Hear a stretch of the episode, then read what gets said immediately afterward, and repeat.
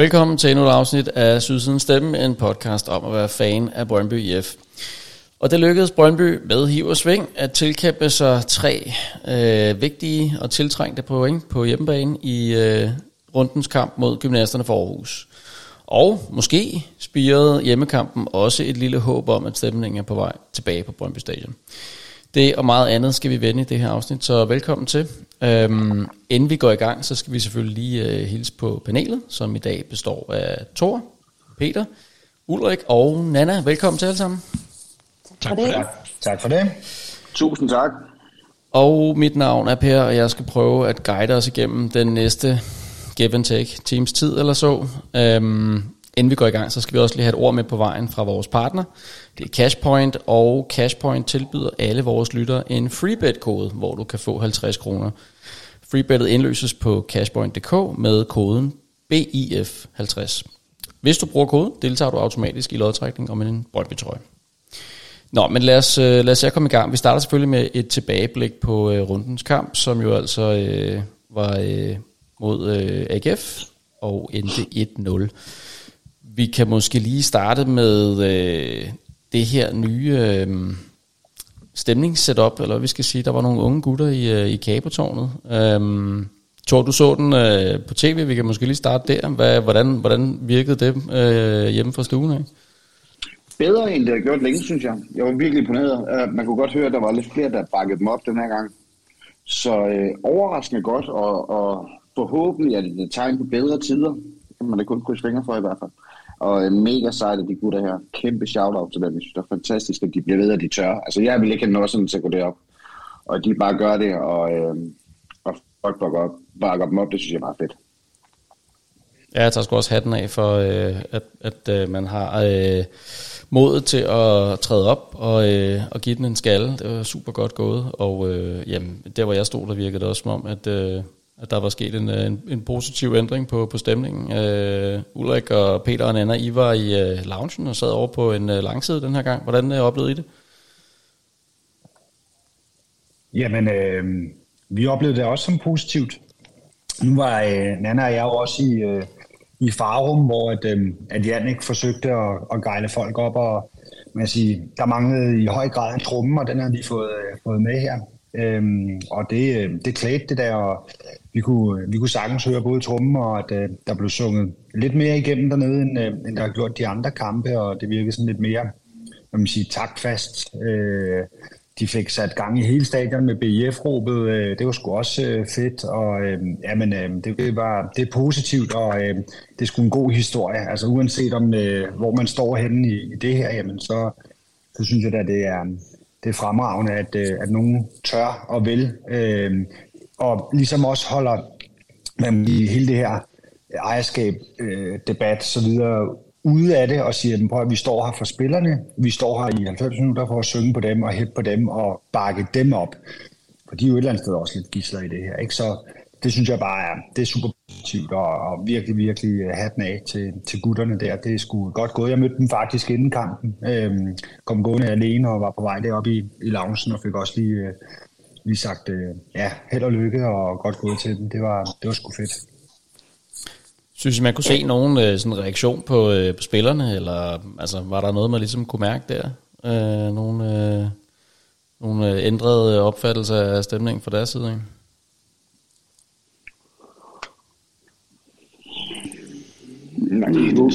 Nej, ikke umiddelbart vel. Altså, jeg synes ikke, at det var fordi, de blev blæst frem over banen. Altså, de... Nej. Altså, det har sgu nok været noget andet, hvis det var alt, hvad der stod der. Jeg synes, de virkede lige så sløve som i sidste uge. Det må jeg sige. Det er ikke kun stemningen, der mangler der. Der mangler også noget gejst og noget vilje, synes jeg. Så nej, ikke umiddelbart derfra, hvor jeg sidder i hvert fald. Men jeg vil også sige, altså... Nu sad vi i loungen, og det er der hvor vi ligesom inviterer vores gæster op og skal fremvise god mad og god stemning og gode sæder og polstrede sæder og kopholder og alt muligt. Og man sidder jo tættest på udebane af afsnittet. Og selvfølgelig kæmpe ros til drengene. Men altså, man sad jo og hørte AGF's slagsange under hele kampen. Ja, fordi at udbaneafsnittet var meget godt fyldt op, ikke? Jo, der er lige jyder i København. Der var også kommet et par dobbeltdækkerbusser inden fra Indre By, som havde valgfartet jyder til Brøndby Stadion. Ja, må jo ikke kun jyder, men altså, det er jo selvfølgelig også et indslag, vi har her, men altså, der var jo også andre gæster, som havde fundet vej til Brøndby Stadion. Blot et stenkast derfra. Ja, og netop af den grund, altså jo, vi snakker om stemning, og den var god og så videre. Jeg må ærligt indrømme, at derfra, hvor vi sad, der synes jeg, den har været bedre de andre gange, men det er nok fordi, der har jeg stået midt i det. Og så kunne jeg ligesom bedre høre det. Denne her gang, synes jeg, den var sådan rimelig sløj. Jeg kunne da godt se, at der var Brøndby IF-råbet og sådan noget. Men når man sidder på den anden side af midterhalvdelen, så er det altså away-fansene, man kan høre, og det kunne man også altså mod Viborg og så videre. Men det er også derfor, at vi er nødt til at holde tingene en lille smule adskilt, fordi der må ikke være 2 gram negativ omtale af de unge gutter og det, de leverer og forsøger dernede. Fordi de har sgu relativt dårlige forudsætninger for at løfte den opgave til et niveau, som tilfredsstiller alle os andre, som er vant til noget andet. Og så når der så står 1000 AGF-fans nede i buret, hvor mange de nu engang sagde, der skulle komme, og det måske kun er, selvom det kun er de 50-100 stykker af dem, som virkelig vil noget, så kommer de bare med en ballast og en erfaring, som er noget andet. Og der må vi ikke hænge vores hat på de 3 unge gutter, eller hvor mange de nu står i det tårn. Det er mega fedt, de gør det, og der må ikke, som sagt, ikke være 2 gram negativ til dem. Og det skal ikke være sådan en bashing af, hvordan folk ellers er, når de er på stadion, fordi det er sgu ingen af os, der er berettiget til. Men vi må sgu også hjælpe dem noget mere. Altså, der var der et par gange, hvor jeg synes, der er for mange, der stadigvæk ikke bidrager. Og det er svært at sige, ikke bidrager det, de skal. Men når der står sådan 3 unge gutter og skal prøve at løfte den opgave, og det er ikke fordi, at det skal lyde præcis ligesom når Alfa eller nogle andre er der, som har nogle helt andre forudsætninger for at lykkes. Der er bare stadigvæk mange, som er med på 50%.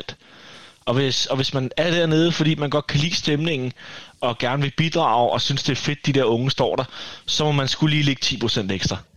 Og det er skide nemt at sige, når man sig selv sidder på langsiden sådan en dag som i går. Men jeg synes stadig, det er for centreret omkring dem, der lige står der. Og i forhold til, hvor meget opbakning det virker til, de har i hvert fald på sociale medier, de der 3 drenge, og hvor meget positiv omtale de også får, så synes jeg, at det kunne være fedt, hvis alle lige lagde 10% ekstra, så det lød lidt federe. Men det var også et problem før, Peter.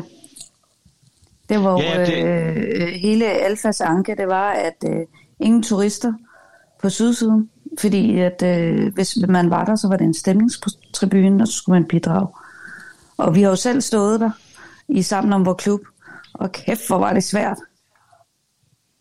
Jeg er helt enig, og jeg kan sagtens, og jeg tror også bare, det er tydeligere nu, når det er ligesom også landende amatører, der står der.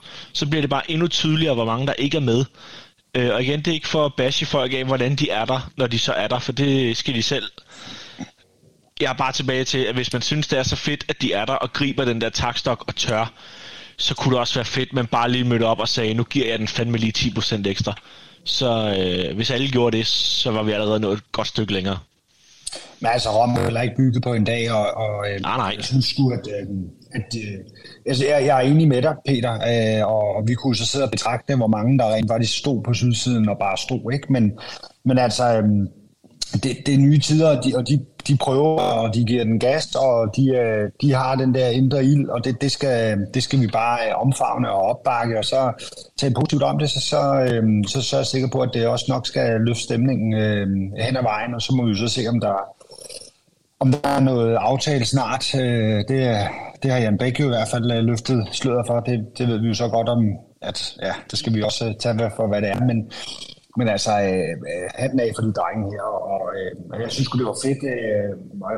Jeg har ikke siddet på sydsiden, eller stået på sydsiden i det her forår, så jeg synes, stemningen var bedre end længe, også selvom vi sad tæt på AGF's udafsnit, som jo alt andet lige så naturligt nok af dem, vi kan høre mest, så gjorde de der i hvert fald ikke noget, da hele stadion begyndte at synge Brøndby IF, så holdt de altså lige en pause, fordi det vidste de godt, det kunne de sgu ikke overdøve, de gad ikke engang at prøve, så det var sgu fedt, og det tror jeg egentlig også bare, at de drenge skal egentlig lære at finde ud af, hvad er det for nogle sange, der fungerer, og hvad er det for nogle sange, der måske, i hvert fald lige nu, som tingene er nu, skal begraves. Det skal nok ikke være de der dybe, lange sange, men mere de der små, hurtige med tryk på. Det tror jeg, det er det, der fungerer for dem. Ja, så skal vi selvfølgelig også huske på, at der jo er en masse, som sikkert stadigvæk deltager i stemningsboykotten, som ikke bidrager lige nu, og det kan man selvfølgelig også mærke, at der er nok et vist stykke op til et eventuelt nyt maksniveau. Men det var i hvert fald meget sjovt godt at opleve, at der er sket noget her. Det måske har vi set det absolutte bundniveau. Måske går der kun opad herfra. Det kan vi jo håbe på. Det tror jeg helt sikkert, vi har, fordi at, til den første kampe, der blev sunget efter kampen, og der stod, jeg ved ikke hvor mange op på øver og sang med. Jamen inden kampen, hvor at de orange så begyndte at indfinde sig nede på sydsiden, der sad vi der og talte om, at det var begrænset opbakning. Det var i hvert fald slet ikke samme opbakning, der var til det der, som der var i starten. Og ligesom der så i en lang periode ikke rigtig har stået nogen inde i midten på sydsiden, og ikke rigtig har været sket noget, jamen så synes jeg, at det var en af de bedre præstationer. Så det virker ligesom om, at folk er ved at være lidt trætte af det der dødvand, og ligesom kommer lidt videre nu. Det synes jeg, det er i hvert fald min observation. Men Ulrik, du nævnte også noget omkring Jan Bæk og den der aftale der. Kan du ikke lige prøve at komme lidt ind på, hvad det var, du havde opfanget? Jamen, den gode Jan var på Instagram i går og har lagt hovedet på bloggen igen. Han har mange hoveder, men lagt hovedet på bloggen for, at inden Randerskampen kommer der en afklaring på den her aftale. Om ikke andet i hvert fald, så må man jo ikke andet betragte som, at der kommer et udspil, fordi det kan selvfølgelig ikke blive stemt igennem, for der skal indkastes til generalforsamling og så videre. Men som jeg har forstået det, så vil fanafdelingen jo også først bringe noget videre, når de mener, der var en aftale, som fanafdelingens bestyrelse kunne se, man bragte videre. Så hvis det passer, og vi skal tro på det, og forhåbentlig, jamen så er der snart noget på vej, og hvis folk så kan se sig i det, så er det positivt. Så vil jeg da slå et slag for allerede nu, at hvis man sidder og lytter til den her podcast, og man gerne vil videre, så betal den, nu siger jeg det, skide 100 kroner og meld dig ind i fanafdelingen og få stemt, og stemme så den værdiaftale igennem, hvis man gerne vil videre, og man synes, det ser fornuftigt ud, fordi det er der brug for, hvis vi skal videre alle sammen. Så kæmpe opfordring til det herfra. Og så lad os vende tilbage til selve kampen. Det gælder også dig, Nana. Jamen, jeg forholdt mig lige neutral der. Jeg siger, meld dig ud af fanafdelingen. Det var noget støbt det lort. Nej. Jeg holdt mig lige neutral. Småkæft.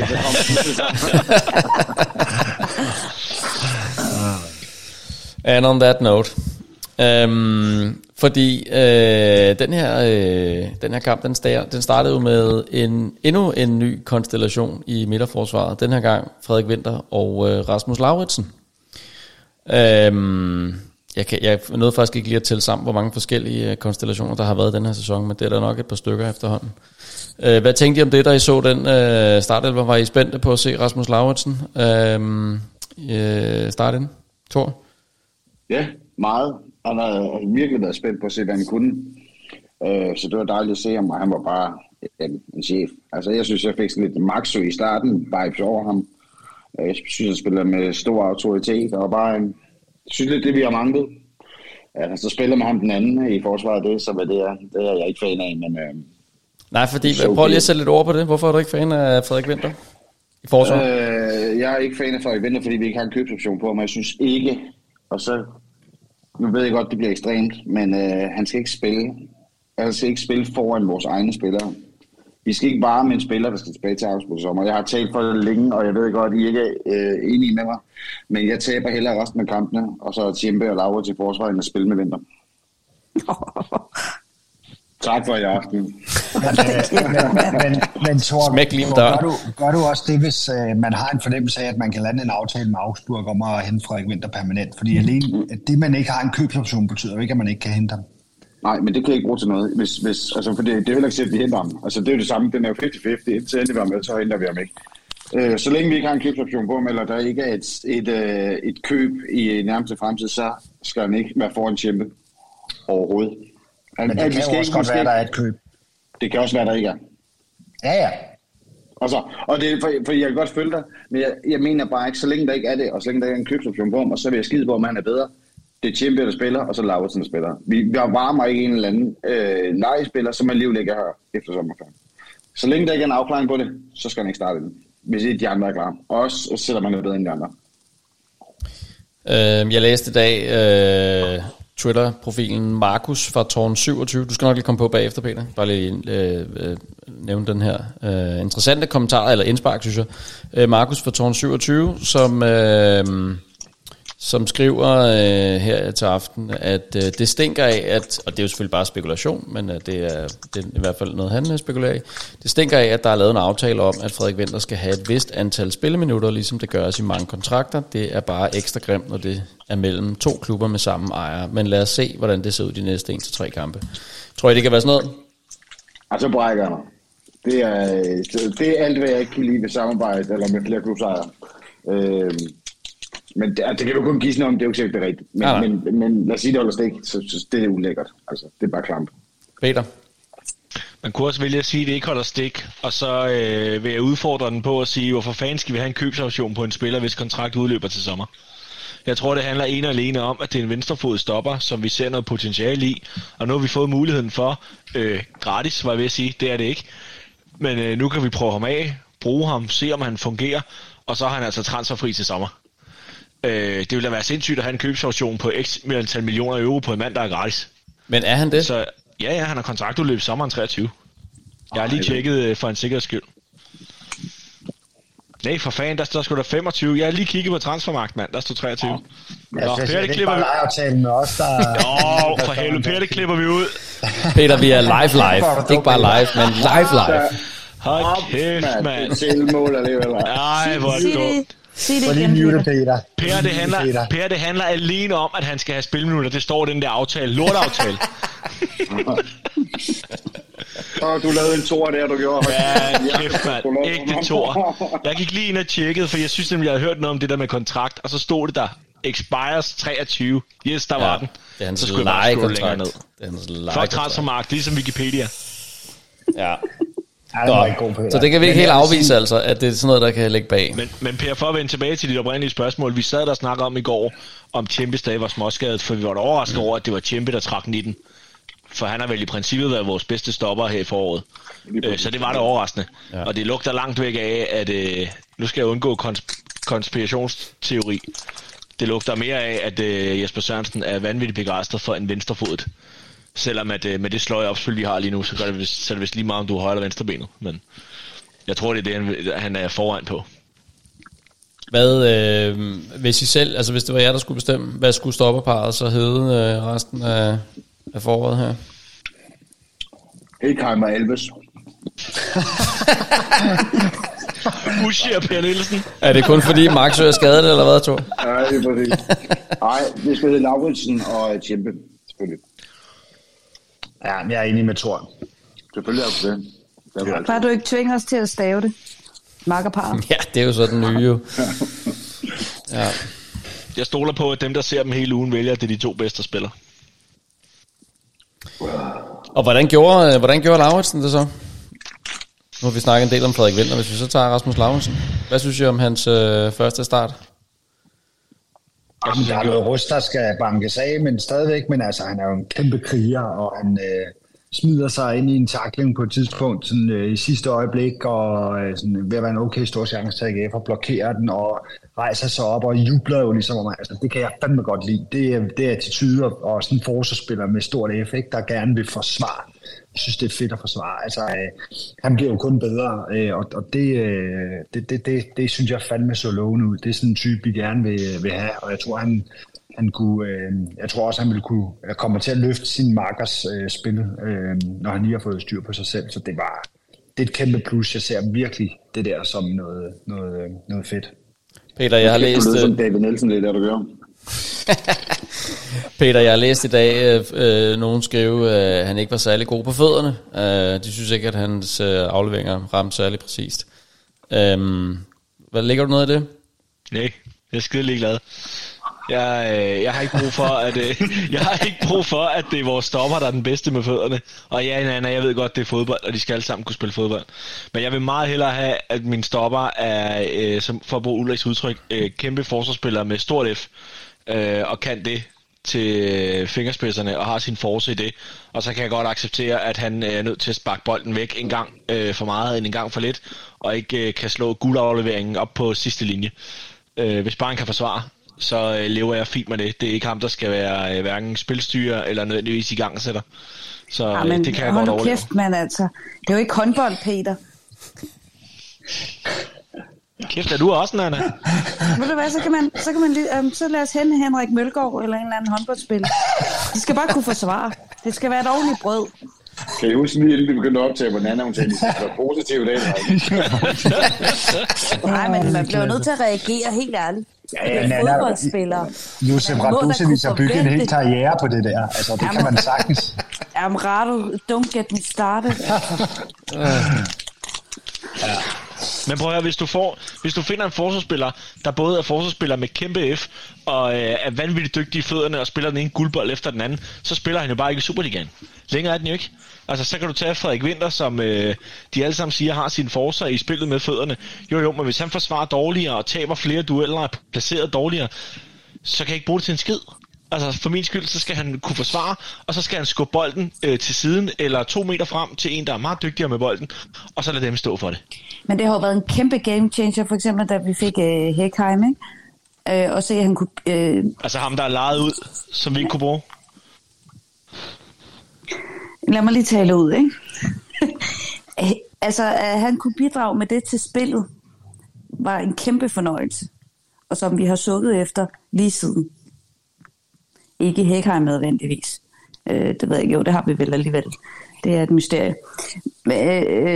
Men med, at de ikke bare står dernede og skal aflevere til nogle andre, der har gået til fodbold, fordi de har kun lært at forsvare. Jamen, nu skal vi heller ikke skyde Rasmus Lauritsen i skoene, at han ikke kan spille fodbold. Altså, han var sådan set ved at udligne for os oppe i Nordsjælland med en rigtig god helflugt, ikke? Så han kan godt sparke til en fodbold. Men det er et kompromis af de to ting, I siger. Altså, vi kan jo nok ikke få begge dele, så spiller de jo ikke i Superligaen i hvert fald ret længe, så jeg tror da også nok, han, altså selvfølgelig kan han spille fodbold, og så er jeg jo det enige med Peter, altså at det, selvfølgelig de skal kunne spille fodbold, men jo heller ikke mere, end at jeg fandme også hellere vil have en midterforsvar, der kan forsvare og klire og takle og gøre det, han egentlig, der er hans job. Så har vi, så har han 9 spillere ved siden af sig foran sig, der bare kunne gøre det, der skal til, for at vi så scorer nogle mål. Og det er jo så en anden problematik, som vi nok kommer ind på senere, at lige nu virker det til, at dem op foran, de er sværere ved at spille fodbold, end Rasmus Lauritsen har. Ja, den kunne vi måske også lige tage et kig på. En offensiv, som jo tidligere har virket skræmmende, virker lige pludselig lidt tandløs. Eller hvad tænker I? Altså en Wallis, der fik en super god mulighed, men som nærmest afleverede den hen til AGF's målmand. Ohi kom vel heller ikke rigtig frem til noget, og FC'en. Ja, hvad sker der med den her offensiv, som ikke rigtig fungerer?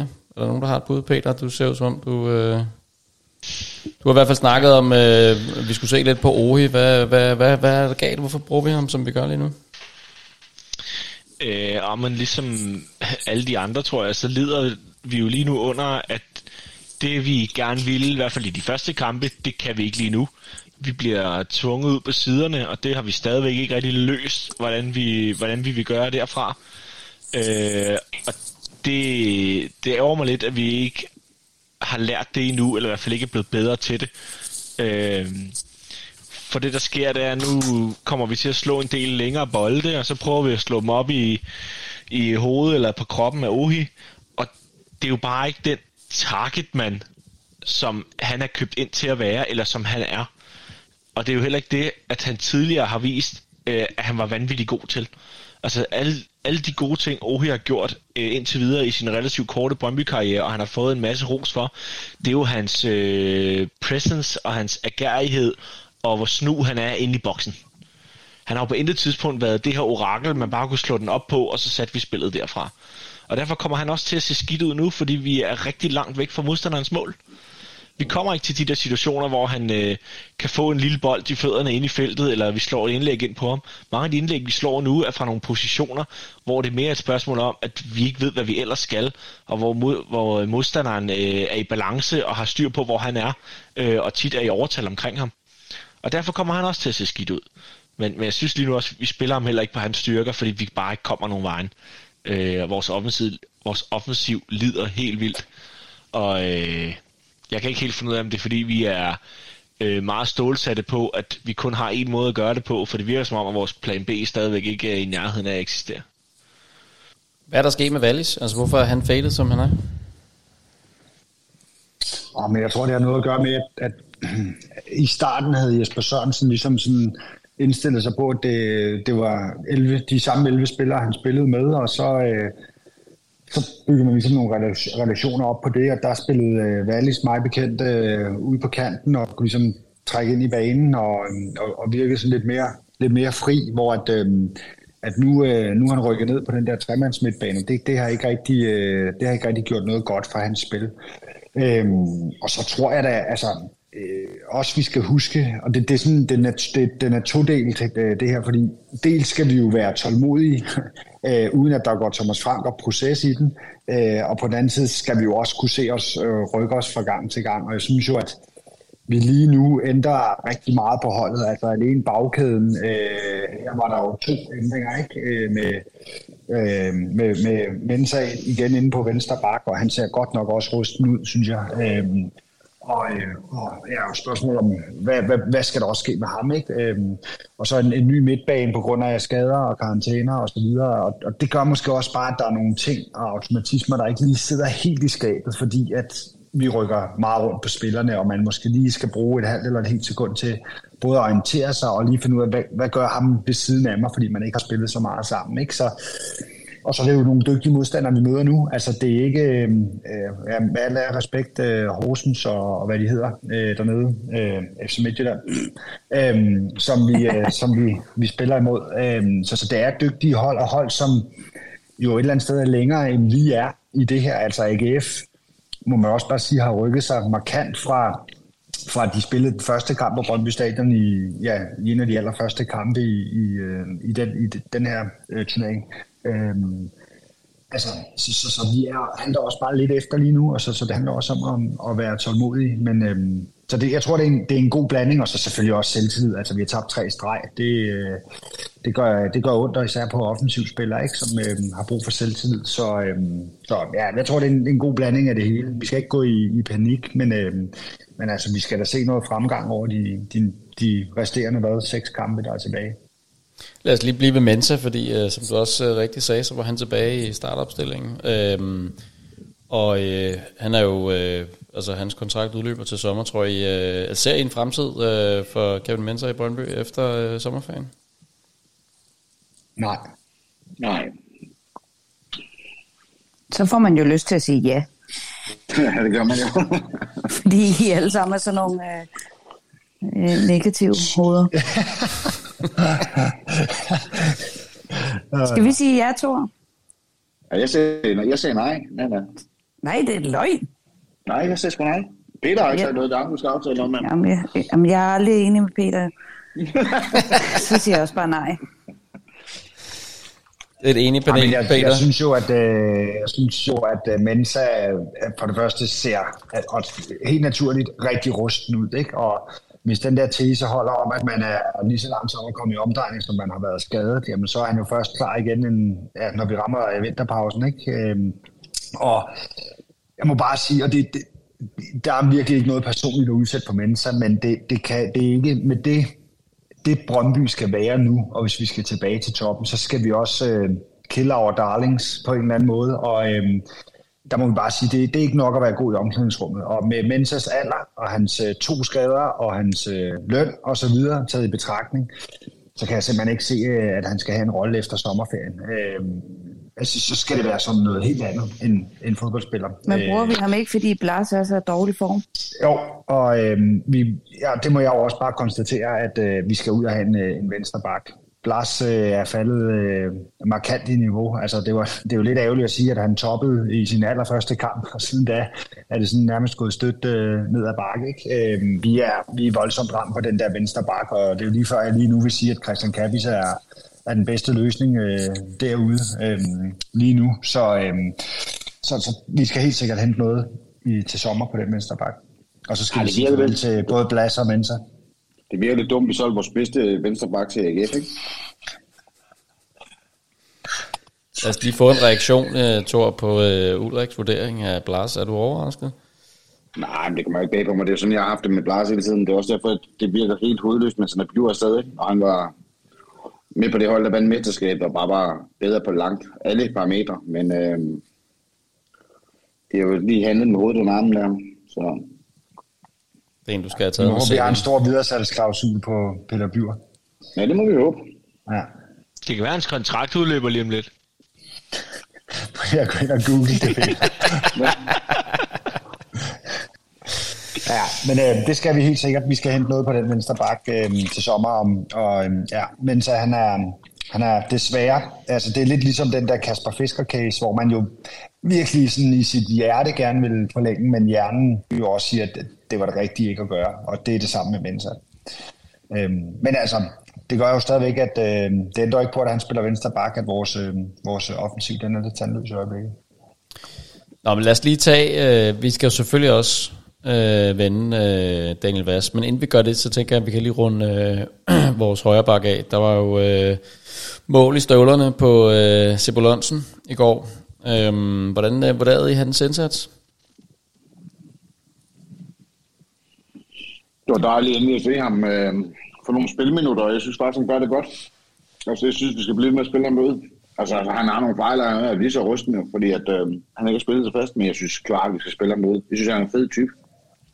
Tror I, han kommer til at bide sig fast i den her højre bakposition fra nu af? Peter, du nikker. Hvad, er det, kommer vi til at se ham fast på spil på den her position nu? Ja, det tror jeg. Som Thor siger, det er jo ikke, fordi han spiller 100% fejlfrit. Men han er en af de bedste, vi har i går, uanset om han lavede mål eller ej. Der er sgu noget drive og noget power og noget, her kommer jeg i ham. Han har nogle offensive positioneringer af nogle, jeg ikke synes er vanvittigt gode en gang imellem, så han lukker spillet lidt. Men det, uden at gå for meget i taktisk nørderi, så synes jeg bare, der kommer markant mere fra ham, end der gør på vores bak på modsat side. Og når vi godt kan lide lige i øjeblikket at spille med offensive kanter, som primært har at gøre i halvrum og inde i banen, så er det dejligt med en højre bak, som ikke har noget imod at komme løbende derud. Så jeg er ret sikker på, at hvis Daniel Wass kommer til at spille højre bak igen, så er det af taktiske årsager, eller fordi at Sepp er ukampdygtig. Jeg tror ikke, han kommer derned, fordi man ikke har tillid til, at Sepp Lønnen kan klare ham. Det er vel super positivt, Anna, at en af vores norske indkøb lykkes? Ja, men jeg synes, det er fantastisk. Helt fantastisk. Jeg får totalt Maxø-vibes, men det er ikke hans spillemåde, det er hans statur. Altså, når man ser ham på afstand. Hans fysik. Ja, måden han løber på og sådan noget. Han er sgu også rimelig massiv. Det er fint nok med alle de der andre femside, der render rundt dernede. Nej, det sagde jeg ikke. Men, jo, det gjorde du, Anders. Live on tape. Men det er sjovt, Anna, du siger Maxø-vibes. Jeg fik virkelig Johan Larsson-vibes over det mål der. Altså, Han er med helt fremme, forsøger et indlæg, kommer en repost ud til ham, som han bare klasker til. Altså, det var et klassisk Johan Larsson-mål. Og det synes jeg skulle... det kilder altså de rigtige steder. Hvis han kan udvikle sig til sådan en bak, så bliver det positivt. Og så lad os, kigge på Daniel Wass. Der har været masser af snak og skriverier om Daniel Wass. Der var også en podcast. Er det Fart på, eller hvad? Jeg kan sgu ikke huske, hvad den hedder, men en podcast, som vurderede Daniel Wass som årets flop i Superligaen. Ja, men der har der været lidt krig. Der være en, der ikke har kigget på Cornelius. Ja, det skulle man jo umiddelbart mene. Men der var nogle FCK-fans, der synes, det var virkelig hårdt at gå på Cornelius, og nu han havde været skadet. Det er et krav, de har spillet, Nana, for at kunne blive flop. Men altså, hvis vi bare lige starter med sådan Daniel Wass her i hans sæson, Thor, synes du, det har været... har han levet op til dine forventninger? Nej, og det har han ikke af den ene grund, at man forventer, når han kommer fra Atletico, at han bare ligger ligaen ned. Jeg tror også, det er der hele problemet ligger. Jeg synes, mange af de her gamle drenge, de bliver altid holdt lidt op mod den Jesper Grønkær, der kom hjem til FCK i sin tid, som bare var ligaens absolut bedste. Og det har man også forventet i en Elmander-case og i en Arca-case, og man har også forventet det i Daniel Wass nu. Og det er lidt det, han ligger under for, fordi at der er så mange statistikker, der peger på, at han faktisk er vanvittigt god for os. Men man lægger bare kun mærke til fejlen, netop fordi han er så stor en spiller, som han er. Så nej, han er ikke... jeg er en af dem, som har forventet, at han lagde hele lortet ved, at den ikke gjort, så nej, selvfølgelig er ikke det. Men kigger man, dykker man ned i det, så... Jo, så har han gjort det fint, men heller ikke mere end det. Ulrik, er det her det emne, hvor dig og Thor er enige? Ja, delvist i hvert fald. Vi to er i hvert fald ikke, Per. Og tak for at smide mig under bussen i dag. Men jeg vil jo sige, at altså, Thor har jo delvist ret i, at vi har store forventninger, og det skal vi også have. Jeg synes, forskellen på Wass og Adder og Elmander er, at Wass kommer fedt hjem og stadigvæk har noget at byde ind med, hvor de to andre måske komme hjem med sådan lidt... Hvad kan man sige? Ja, Akker er i hvert fald skadet, og en mand, der heller ikke i topform og sådan noget, hvor man siger, Wass kommer hjem og har trænet og spillet med for Atletico. Og min anke er slet ikke, altså vi er jo ikke ude i, at Wass ikke skal spille på holdet, som I slet ikke. Og vi kan også diskutere, altså han spillede bakker og midt, og hvor skal han spille henne, men min anke går på, at han jo producerer rigtig meget offensivt, og det er sindssygt godt, og det kan du ikke diskutere, og statistikkerne taler for sig selv. Men han laver, altså jeg synes, at bundniveauet er stadigvæk, at der er for mange fejl. Han laver, i går starter han ud med 2 fejlafleveringer på simple pasninger. Det er lige ude foran os, og Peter og jeg sidder og drøfter det også, at jamen, det er en simpel aflevering, som man bare smider væk, og det skal han ikke. Det er han simpelthen for dygtig til. Altså, det bliver for en eller anden måde for nonchalant. Forsjusket på en eller anden måde, og sådan tage en lidt for let på det.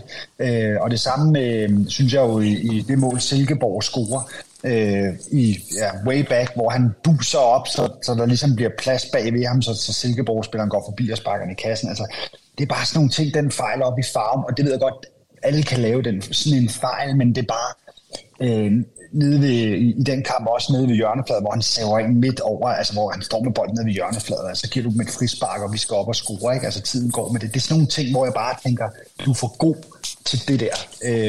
Og ja, vi skal også have høje forventninger til Daniel Wass. I en kamp som i går, og han spiller den position, han har, der forventer at han kan tage noget af trykket af, at man kan spille ham, og han så kan enten holde lidt fast i bolden, eller vende den, eller finde løsningen i banen, der gør, at vi lige tager noget af det tryk, AGF kommer med.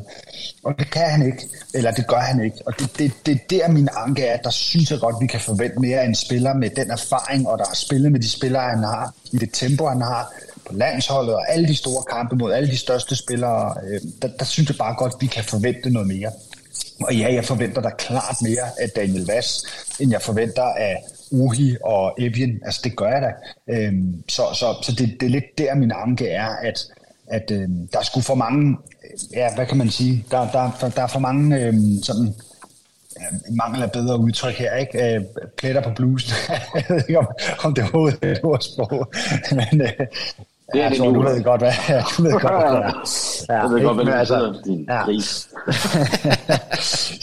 er bare... Ja, det er min anke på Wass-casen. Jeg synes simpelthen ikke, han løfter holdet nok i de perioder, hvor vi har brug for det. På trods af, at...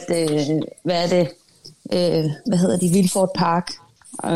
der på Facebook i dag havde lavet en artikel omkring det her, og han har altså, han står bag hvad femte af vores chancer. Og men det er heller ikke offensivt, der er noget at udsætte på Daniel Wass, altså slet ikke. Det er de der, altså det er faktisk det er mere de defensive fejl, der bliver lavet, de der altså lave sådan en urutineret frispark oppe i Nordsjælland, hvor det giver Nordsjælland et minut med bolden og et frispark, hvor altså lad nu være, du skal ikke lave et frispark der. Og så som sagt, de der perioder, hvor at når vi er under tryk, at så søger man jo en spiller, der kan finde de der løsninger for en, så man kan tage noget af det tryk af. Og det synes jeg bare ikke, han gør. Offensivt kan du slet ikke pille noget fra ham, fordi han har bidraget med mål og assist og chanceskabende afleveringer og sådan noget, så der er slet ikke noget der, og vi er jo heller ikke ude i, hvad ikke skal spille eller noget. Jeg havde nok bare forventet, at han var en spiller, man kunne give bolden, og så kunne han ligesom på egen hånd tage os ud af et pres fra modstanderne. Det siger vi bare ikke. Men det fandme også vildt, ikke? Fordi du skal huske på, at vi har set ham i Atletico i en god sæson. Vi har set ham på landsholdet, da det gik godt der. Ene mand kan han jo ikke komme ind og fuldstændig redde et hold i opløsning, og hvor træneren bliver fyret, og masser af nye spillere. Jeg synes, du rammer den lige der, Nana, lige i røven. Jeg prøver at tage i værtholdet. Jeg synes, at folk er simpelthen forventer for meget. Altså, der er der i hvert fald nogle stats, som peger på, at der er et eller andet, der lykkes. Men hvad, Peter, er det fordi, vi har... Altså, bruger vi Daniel Wass rigtigt? Spiller han den position, han skal nu? Eller hvad er dit take på det? Ja, jeg tror egentlig, jeg er også mest til, at han skal spille en central position. Om det så er som 8'er eller som en lidt dybere, det er jeg ikke sikker på, jeg er helt afklaret med. Det jeg umiddelbart tænker omkring Daniel Wass, det er, at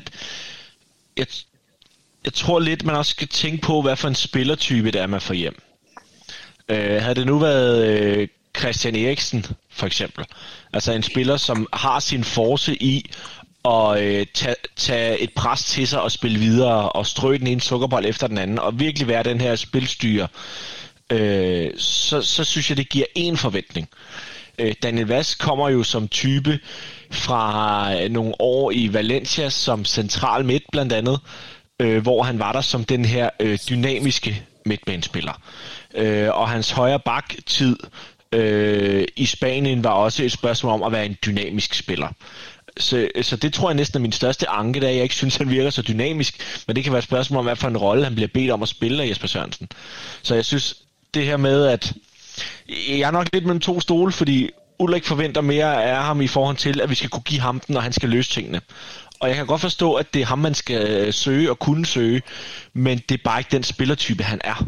Altså, han er ikke playmakeren, som kan det ekstraordinære. Han slår nogle vidunderlige lange pasninger, men som type er han sgu mere arbejdsom og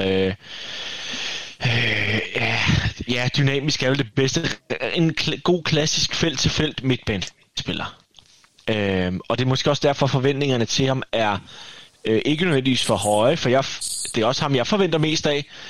Men det er måske ikke fordi at man skal forvente at det er ham der kommer ind og bliver vores Luka Modric, for det er bare ikke den type han er. Ulrik?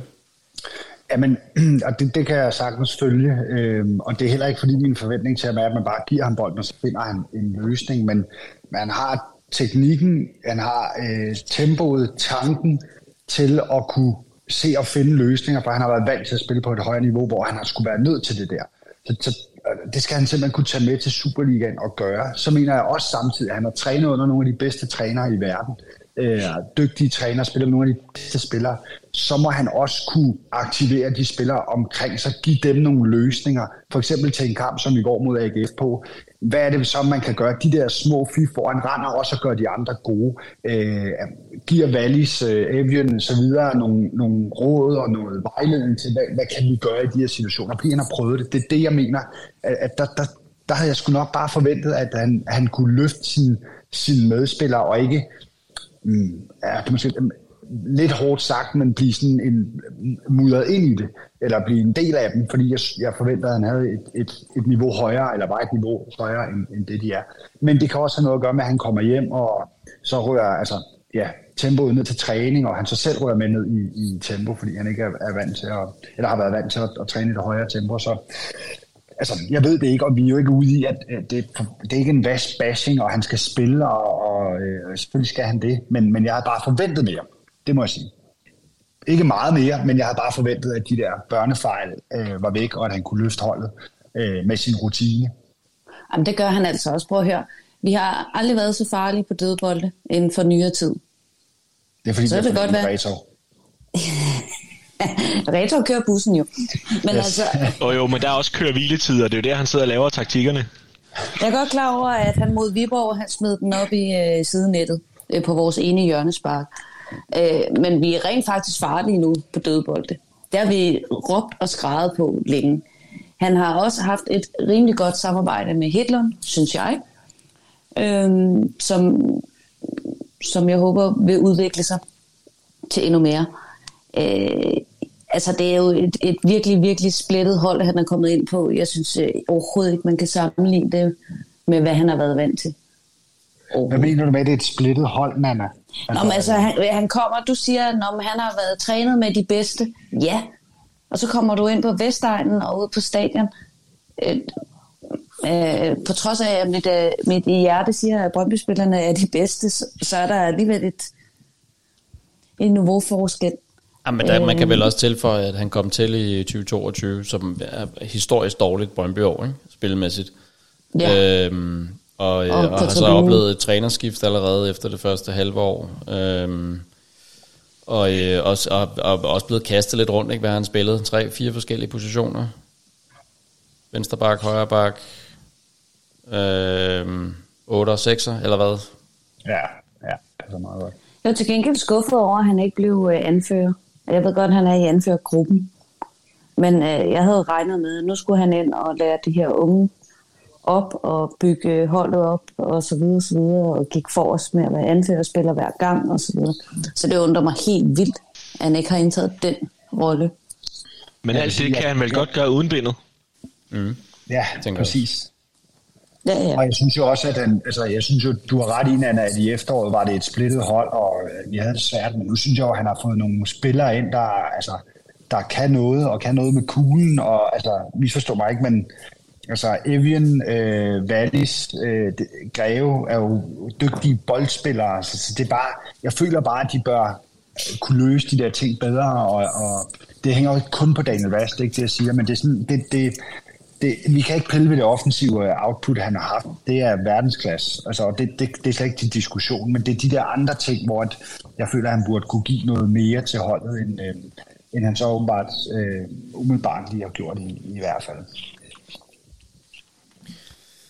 Men i hvert fald så ligger han jo nummer 1 på XG på dødbolde, nummer 1 på antal chancer skabt, og nummer 1 på indlæg i ligaen. Så der er der i hvert fald nogle offensive stats, hvor han gør det meget godt på et noget hosende, hakkende Brøndby-hold. Man kan også vente om at sige, hvor dårligt havde vi spillet uden Wass.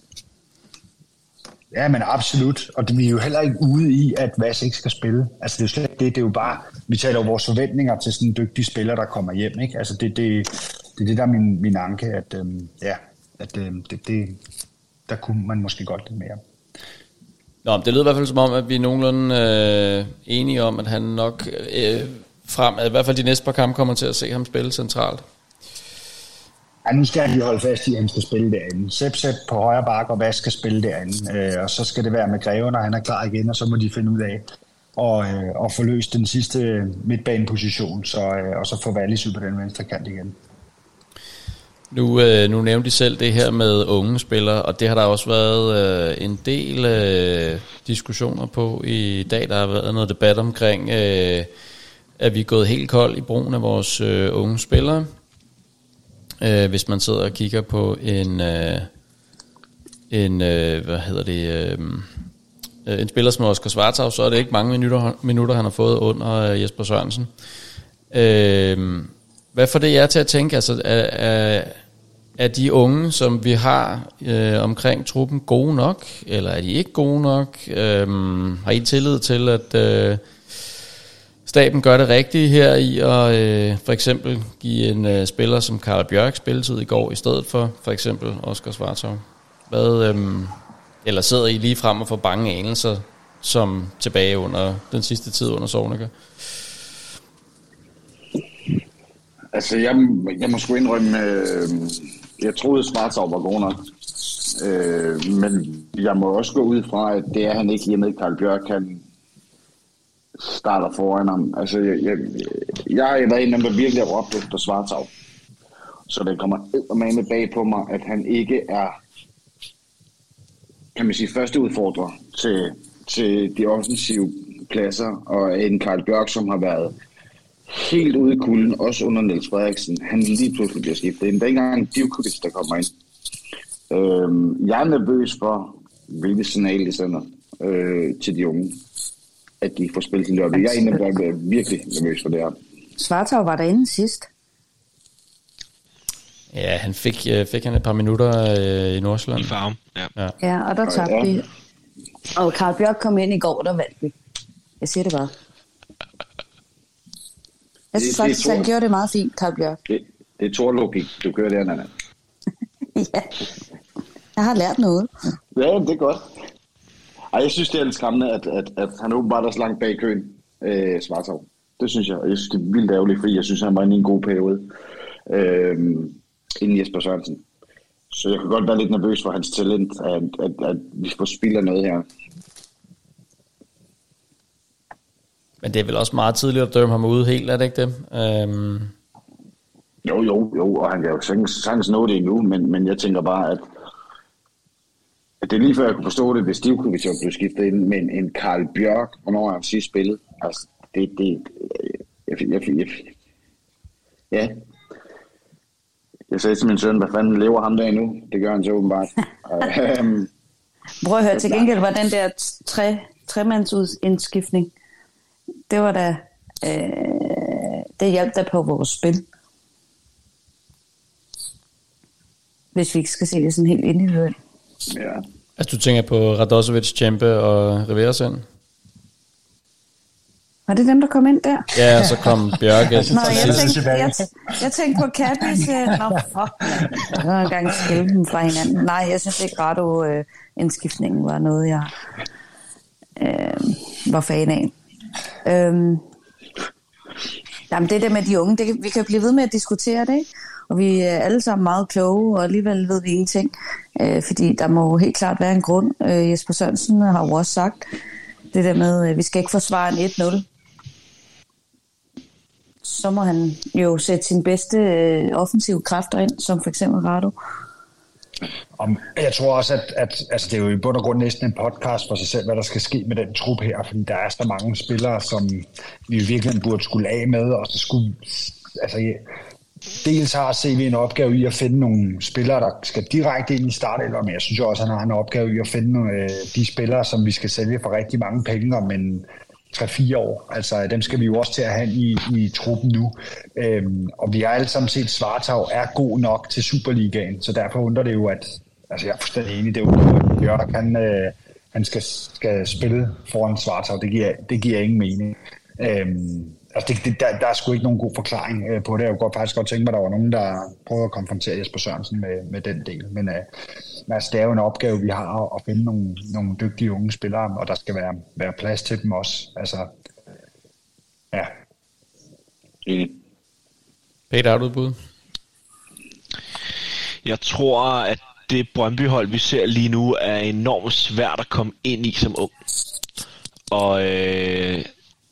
jeg kommer til at lyde som en kæmpe fanboy af Jesper Sørensen ved at begynde at forsvare ham, tror jeg.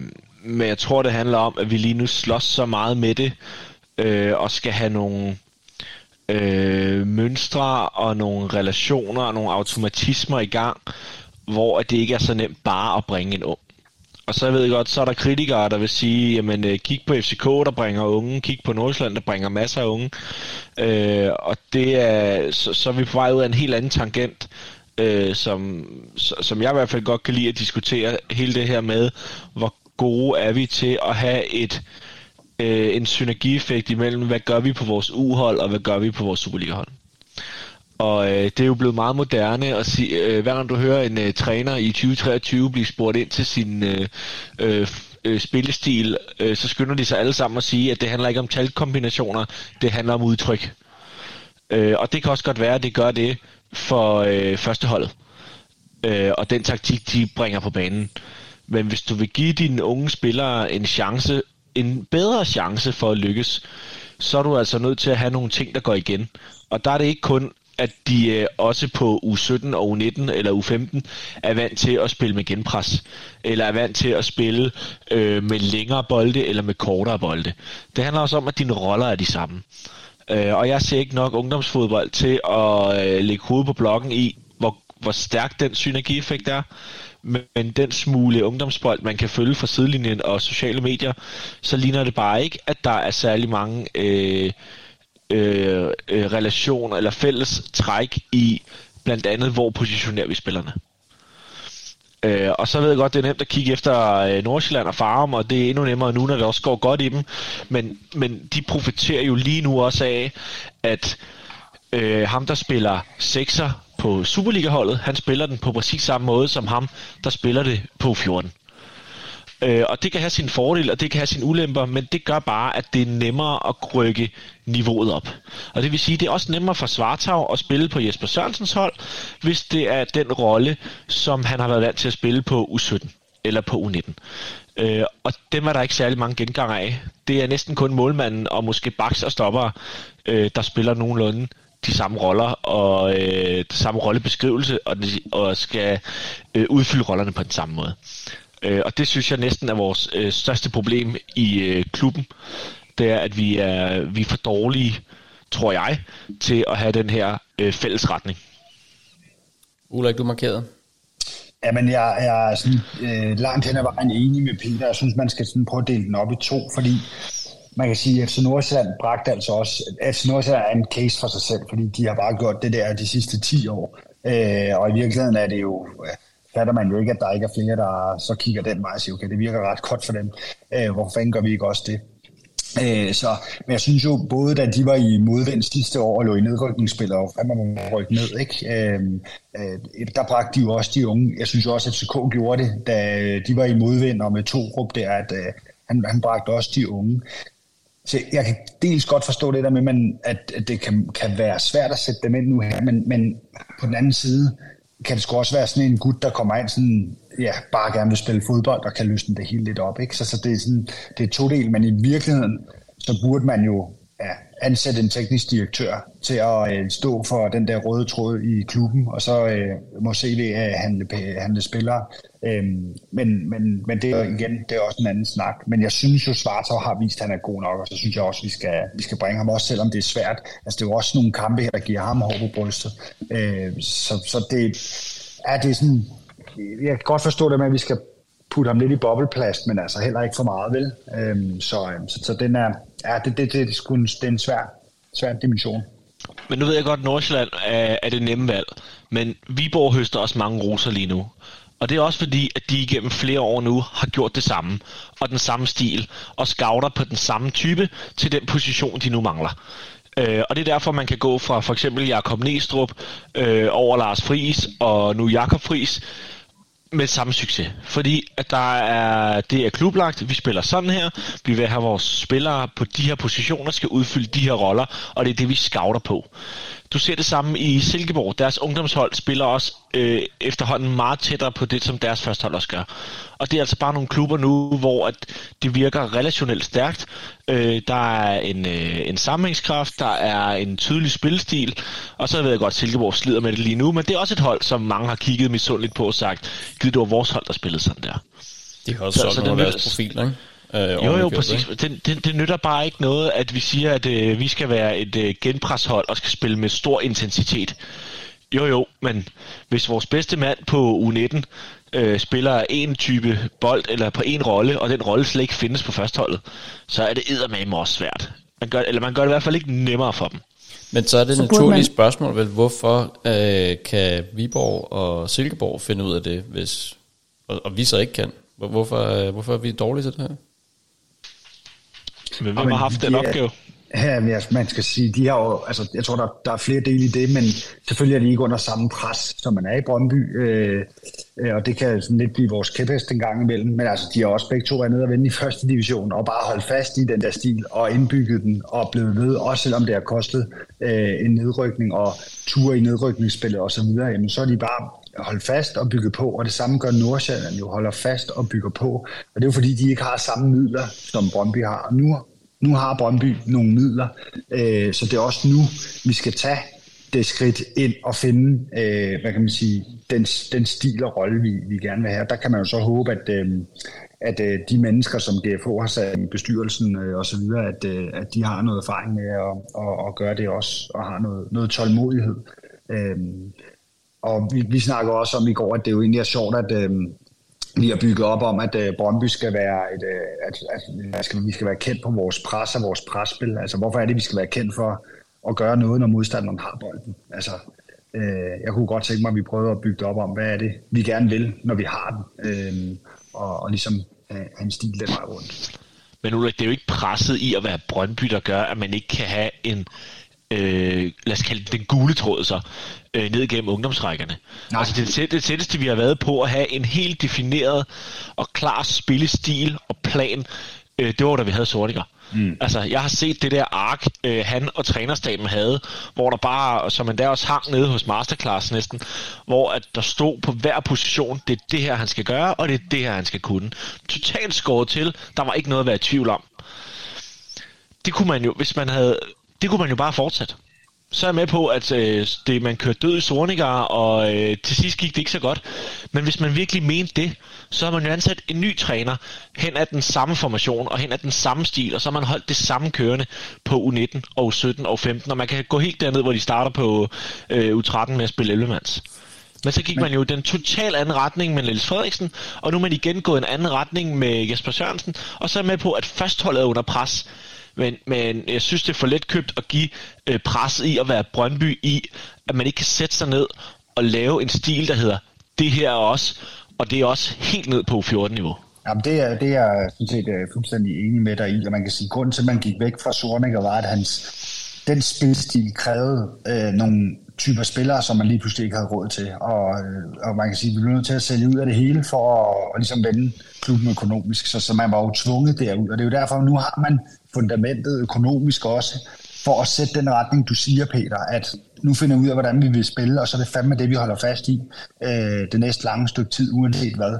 Men når jeg mener, at presset er større i Brøndby, så er det jo, at jamen, taber Silkeborg 3 streg, så er der ikke nogen, der siger så meget til det. Når Brøndby gør det, jamen så bliver det ligesom omtalt, ikke? Så det er i bund og grund det, jeg gerne vil hen, at presset er bare større på Brøndby, når resultaterne ikke går, som de går, ikke? Men altså, uanset hvad, for at vende tilbage til det hele starter med, vi skal spille Svartov, altså længere er den ikke. Man kan godt sidde lidt, altså, eller jeg sidder der lidt med følelsen af, at vi, det var en mulighed, vi forpassede lidt der, eller vi lod gå forbi, fordi vi ikke fortsat, som du selv siger, Peter, med at holde fast, men ny stil, ny kurs. Det er frustrerende. Jamen er det virkelig, altså nu du laver pengetegn, Ulrik, men altså det virker ikke som om, at Viborg og Silkeborg har flere penge, vel? Nej, men de har altså en tur i første division fra Brøndby, det tror jeg også vil være rigtig dyrt, ikke? Altså de har jo været dernede og vendt og bygget stille og roligt op, og Kent Nielsen rykkede Silkeborg ned fra Superliga, men man holdt fast i ham, og så har man bygget stille og roligt på, men de har jo heller ikke de samme midler, kan man sige, vel? Men altså Nordsjælland er jo det bedste eksempel på en klub, der bare spiller på den samme måde og har gjort det fandme i 15 år, altså, og bare bliver ved, uanset hvor de ligger og hvad de gør, så er det den stil, de kører. Og der har vi jo, i 15 år har vi jo bund og grund famlet, ikke? Hver tredje år finder vi jo en ny måde at spille på, ikke? Med en ny træner, og det er jo det, man kan håbe på med GFH, at der ligesom bliver sat nogle retningslinjer for det her, og så bliver der holdt fast i det med noget tålmodighed. De virker i hvert fald til at være tålmodige med de klubber, de har, så det kan vi jo håbe, de også er her. Men jeg er egentlig så langt i, at vi skal spille Svartov noget mere, og det kunne passende være i stedet for Simon Hedlund. Fordi så længe vi vil spille med indadvendte kanter, som skal finde mellemrum og skal kunne vende og dreje og spille på første berøringer, så skal vi have nogle flere boldspillende typer ind. Og Simon Hedlund og Mathias Kvistgaard, de er løbere, og de er presspillere, men de er ikke rumtydere og tiki-taka-fodboldspillere. Så vi er simpelthen nødt til at spille nogle andre typer. Og så kunne man nærliggende give Oscar Schwartz noget spilletid der. Alright, jamen vi håber, vi ser Oscar Schwartz i aktion snart igen. Var der flere vinkler, vi skulle tage med her på kampen i går? Peter, du synes, om du har noget? Ja, vi kan ikke komme ud om Joe Bell. Vi har givet ham enormt meget røg. Han spiller en glimrende kamp i går, og igen, vi kan godt finde huller i osten. Men det var tæt på at være hans bedste Brøndby-kamp i rigtig lang tid i går. Så det må vi bare ikke lade gå forbi uberørt. Hvad hæftede du dig særligt ved, han gjorde godt? Jeg synes, han var flere dueller, end han plejer. Og jeg synes også, han var mere modig i sit spil. Nogle gange har jeg været efter ham for, at han rigtig tit bare spillede tilbage. Men jeg synes, der var flere gange i går, hvor han turde vende fremad i banen. Og også turde løbe lidt nogle flere fremadrettede meter med den. Så det synes jeg var meget positivt. Han var i min top 3 i går i hvert fald.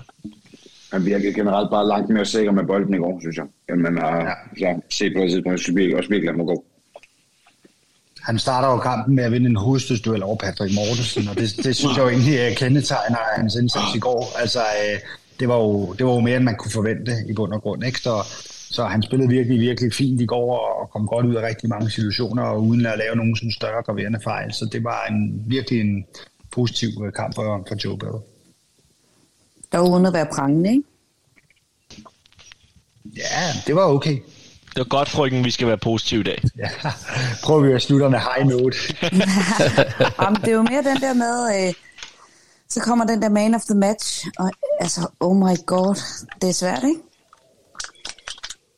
Eller hvad? Synes I, det var super nemt? Nej. Ja, jo, jeg synes, det var nemt.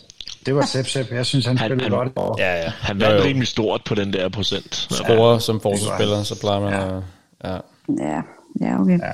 Chris Gård altså... igen minus 1%. Det er så hårdt svært. Men var det ikke også første gang, at AGF tabte i rigtig lang tid? Og lad os lige snakke lidt mere om, at vi vandt over AGF. Fordi, altså, Thor, du må fandme have haft en dejlig søndag. Ja, fortæl lidt om det, Thor. Det var også en dejlig mandag. Altså, nu tabte Horsens godt nok, men altså...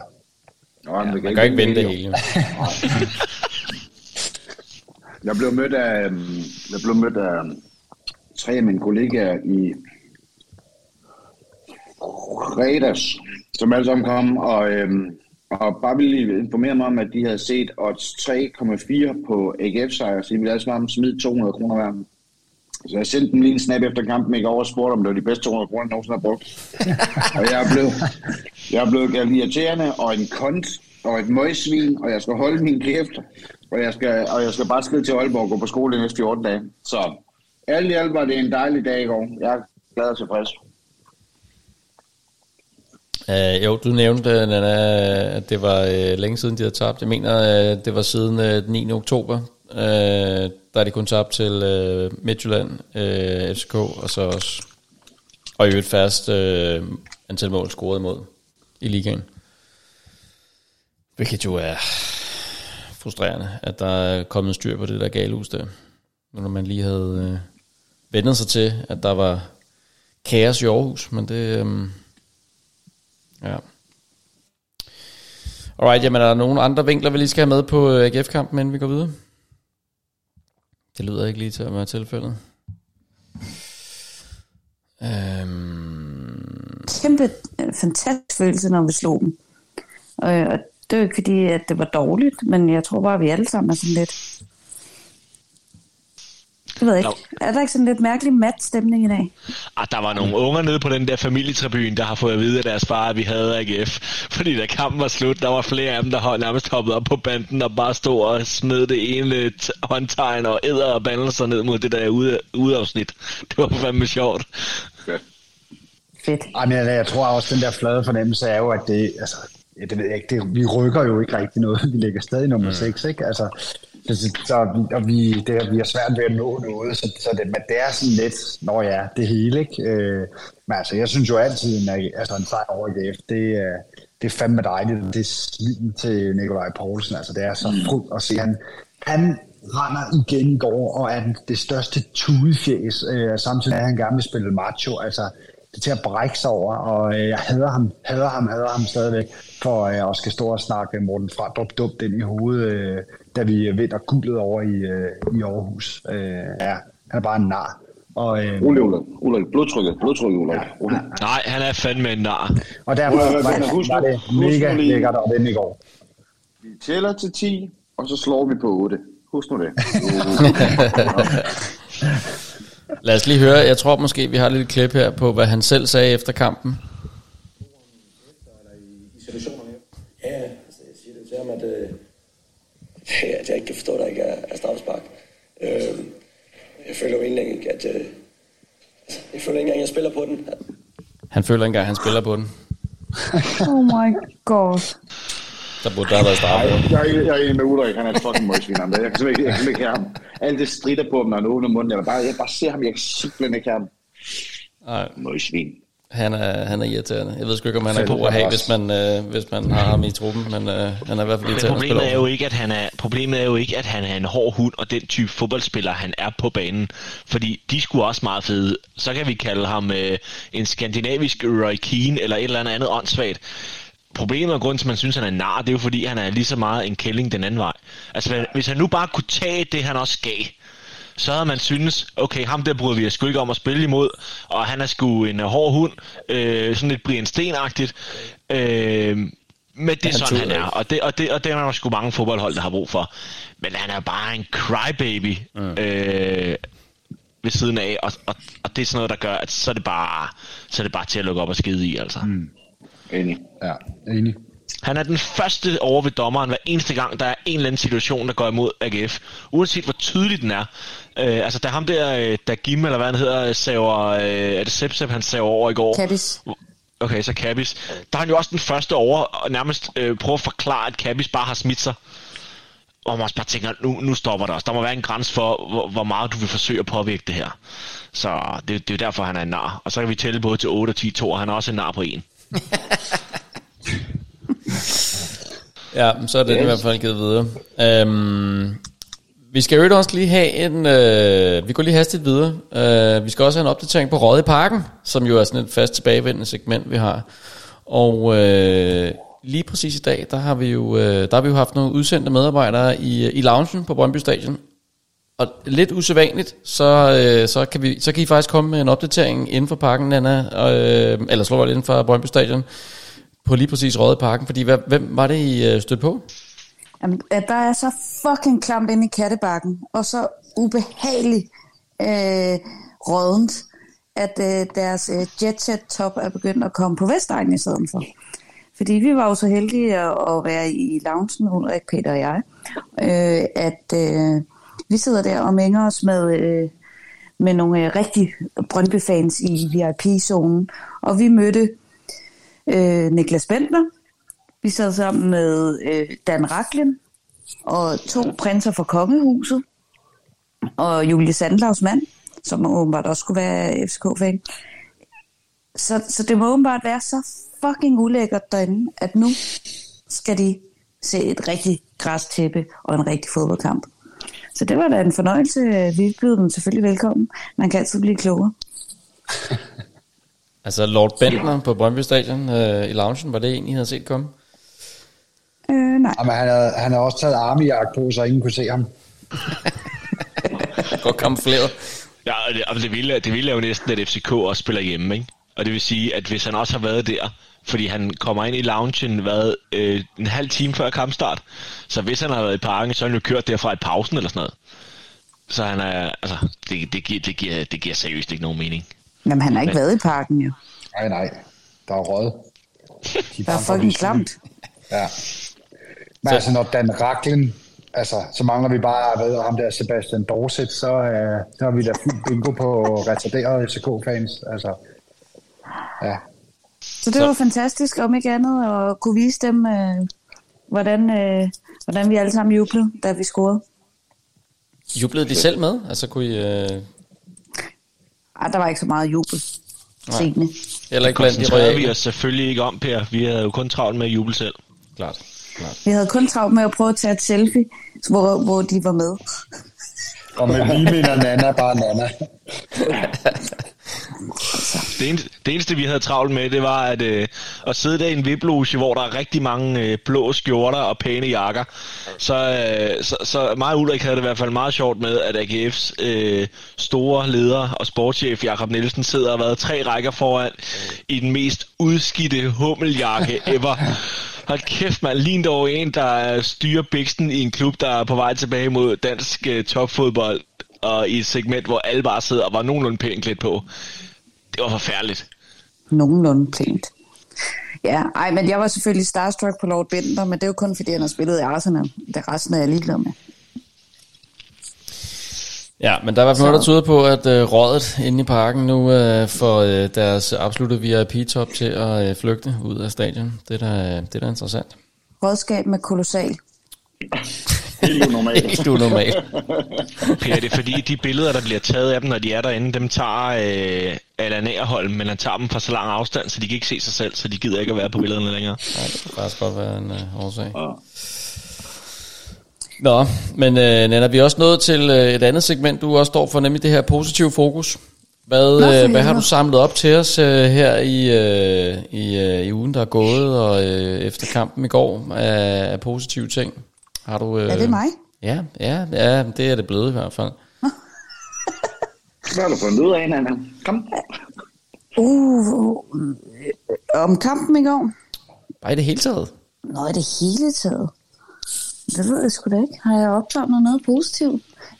Bare det, at vi vandt over AGF, det var da nice. Så nu er guldbarometeret helt oppe igen. Og det er det forhåbentligvis for alle. Mm. Stemningen på vej tilbage? Ja, det var også... Jan Bæk lægger hovedet på blokken og siger, der kommer en aftale inden Randerskampen. Det vil sige, inden der er gået en uge. Det er da også... Det må også være positivt, ikke? Det er sgu egentlig meget godt. Divkovic laver igen 0 fejl. Fejlfri præstation, Divkovic. Vi holder 0. Transporterede spillerne uden at køre galt. Og leverede i øvrigt en stærk præstation af nok igen i dag. Ja, det må man sige. Det var virkelig godt. Det var fantastisk. Ej, ja, det er faktisk rigtigt. Selvom vi havde tilskuerdedgang, så var der alligevel lidt flere, end man havde frygtet af tilfældet. Ja.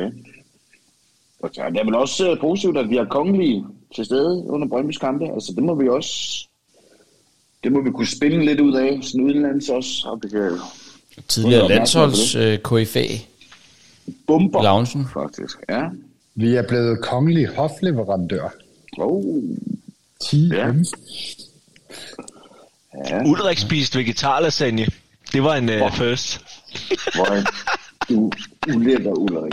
Ja, jeg vidste ikke, for jeg havde spist halvdelen. Han skal lige siges. Ulrik, han prøver at trimme sig, så han kan komme med ned i omklædningsrummet til Bisek.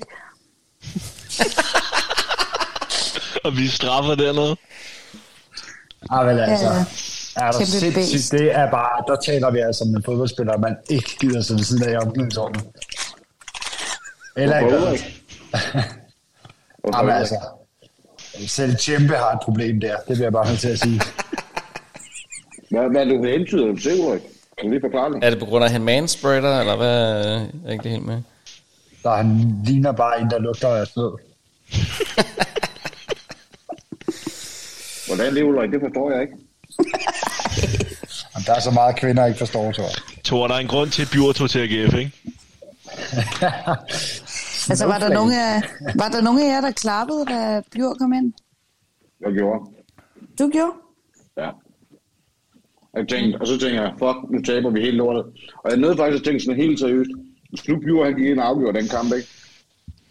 Så ville jeg aldrig turde logge på Twitter igen, fordi jeg havde 100% fået skylden af alle mulige sindssyge jumper. Det var slet ikke tvivl om. Det var måske hans bedste kamp på Brøndby Stadion. Nogensinde. Nej, Ulrik. Jeg synes, det var lidt trist. Det kan det så godt sige. Det gav mig ikke rigtig noget sådan... Altså, det er aldrig sjovt, når en Brøndby-spiller skifter til en rival. Men kæft, der er mange, der har været skiftet til AGF, var. Altså... Ja. Det er jo helt absurd. Ja.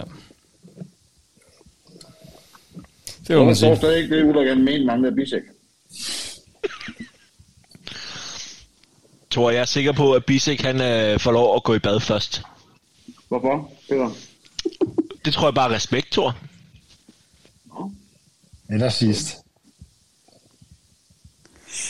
I er så artige, drenge. Det er jo helt vildt. Ja, det snart, men for at snakke om noget, der er noget med kampen at gøre. Lad mærke til, da Håkan Evjen bliver sat i dybden, og han er et par meter foran Bissek, og så æder han ham bare stadigvæk, da de når ned til bolden ned på kanten af feltet. Altså, hvad løber han 100 meter på 10 sekunder? Der er kræfter med goderne. Det er helt vildt.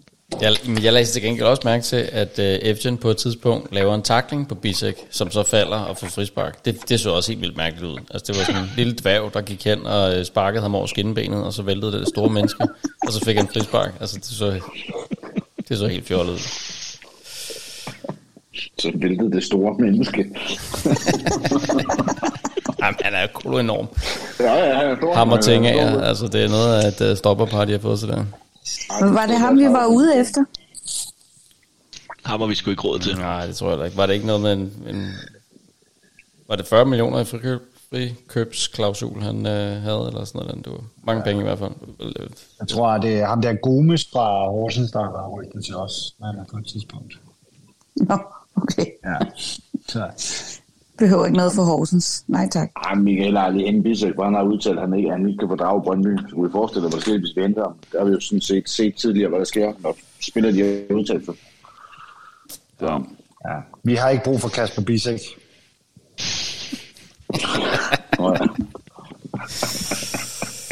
And on that note. Vi skal også have en opdatering på vores Europa-barometer. Hvor stor sandsynlighed er der for, at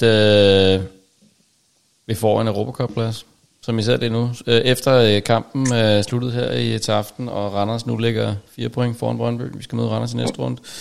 Vi er 6 point efter AGF, ikke? Jo. Ja. Nå, det ser godt ud så.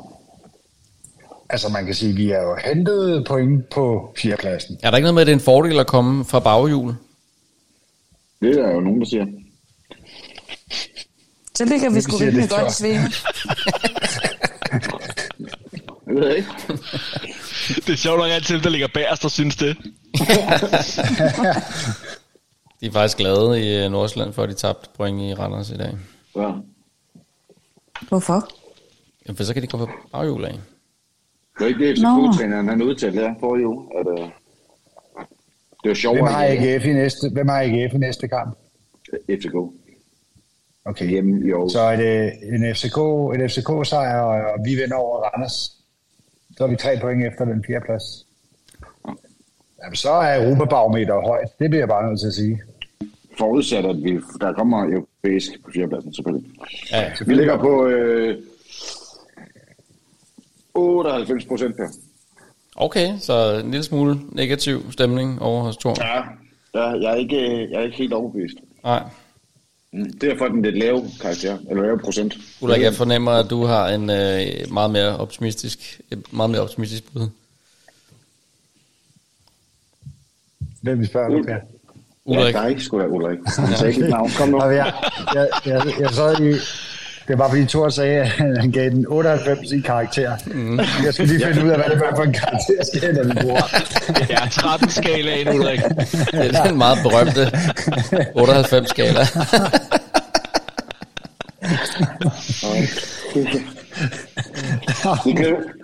Det klipper vi ud til dig. Så vil jeg gerne give den 13 på den nye 12-skala.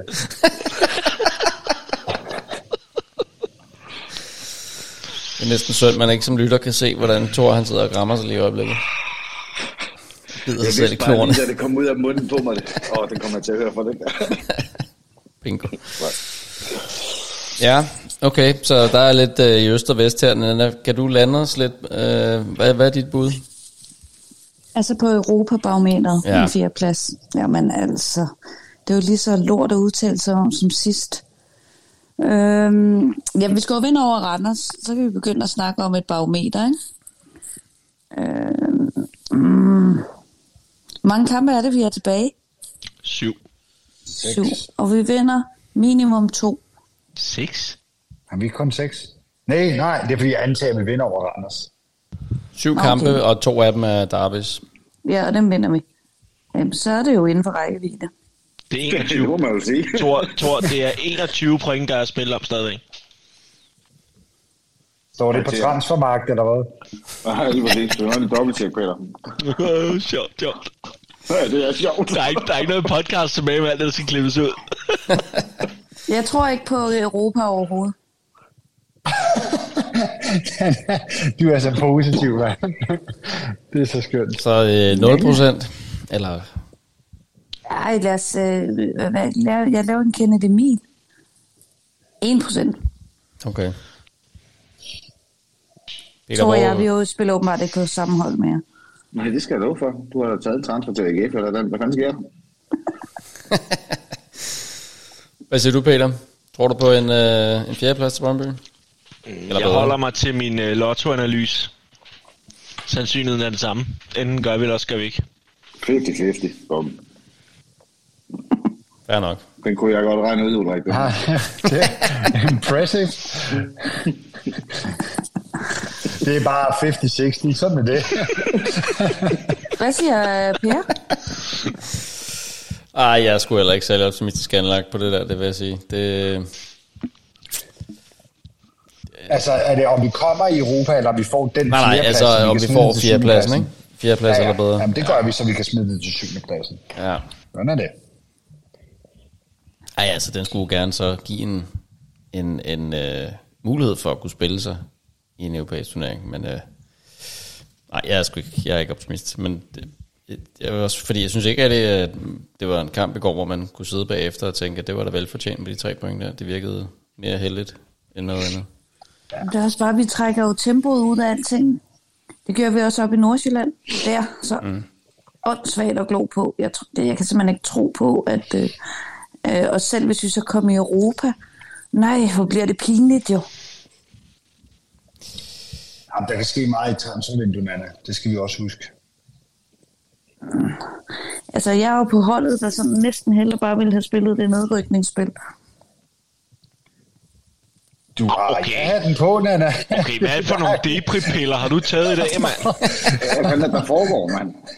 Jamen altså, jeg kan slet ikke overskue, at vi skal have et derby, for eksempel. Jeg synes, det er lort.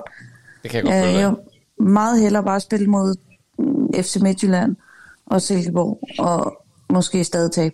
Men ikke det der derby. Jeg kan slet ikke have det. Nana, er du blevet kidnappet? Så det her, det er sådan en brug for hjælp. Jeg har brug for hjælp. Er det det er det der omvendte safe word? Altså det er sådan et kidnap word. Jeg tror, at Dan Raklin har taget Nana. Det vil man jo håbe.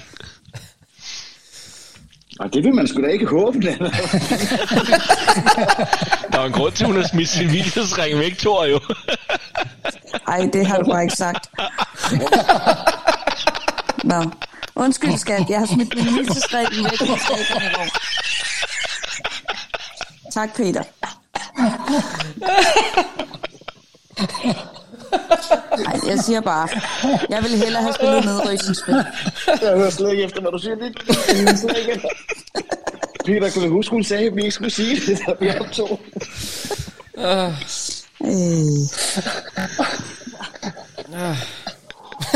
Vi vil godt sige undskyld til Rolf her, for det var ikke... Stedet Rømme at finde på noget ondskabsfuldt at sige til jeres koner. Altså heldigvis kan man jo sige, så kan Peter jo hjælpe dig, Nana, for han har jo prøvet det før. Var det 2 gange? 2 gange, ja, 2 gange. Så der er noget erfaring at trække på der, i forhold til sådan et dommer. Puha.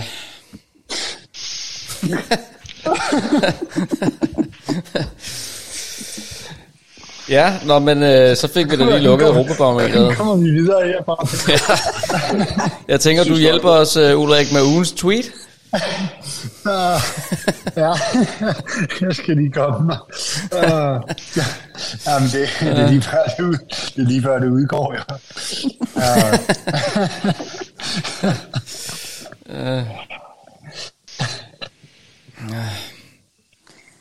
Ugens tweet kommer i hvert fald ikke fra Peter. Jeg kan det ikke. Ulrik har lidt latterkramper lige i øjeblikket, det er også fair nok.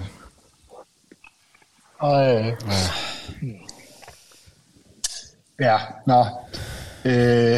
Jamen, usyg.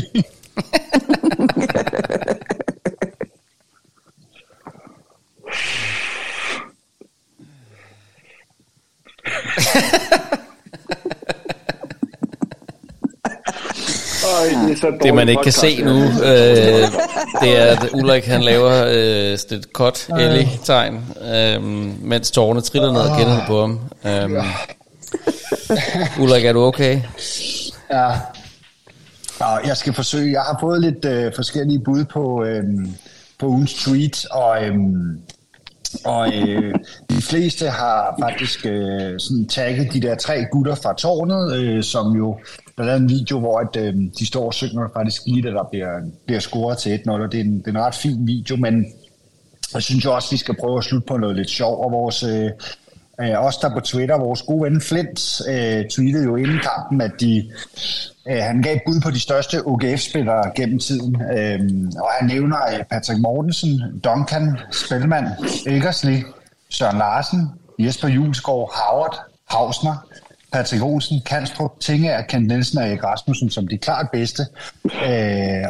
Og Bjørneby bliver i øvrigt også lige nævnt i den dur. Hvorefter en kode AGF'er inden kampen svarer, at han glemmer Martin Jørgensen. Og Flint svarer, at Mads Jørgensen selvfølgelig, ham havde jeg helt glemt. Og det synes jeg bare. Også sådan i dag efter et 0-sejr, det kan sgu et eller andet. Så vi retweeter lige Flints opslag der også, så alle vores AGF-lyttere, de lige kan se den igen her. Sådan en dejlig mandag. Og han er jo en fornøjelse at følge, og altid masser af space. Ja. Det er godt, mand. Det er sjovt. Fedt. Jamen, er der noget, vi skal have med her på falderæbet? Er der nogen, der vil bringe en efterlysning eller noget? Sig nu stille, mand. Jeg har en ven, som har mistet sin hvilesesring ude på stadion. Hvis man ser den, så ring lige til Per. Vi har sådan en hittegods-service. For fanden. Den farver også her. Nå, men held og lykke til din ven, mand. Jeg håber, din ven kommer. Ja. Tak, det skal jeg sige videre.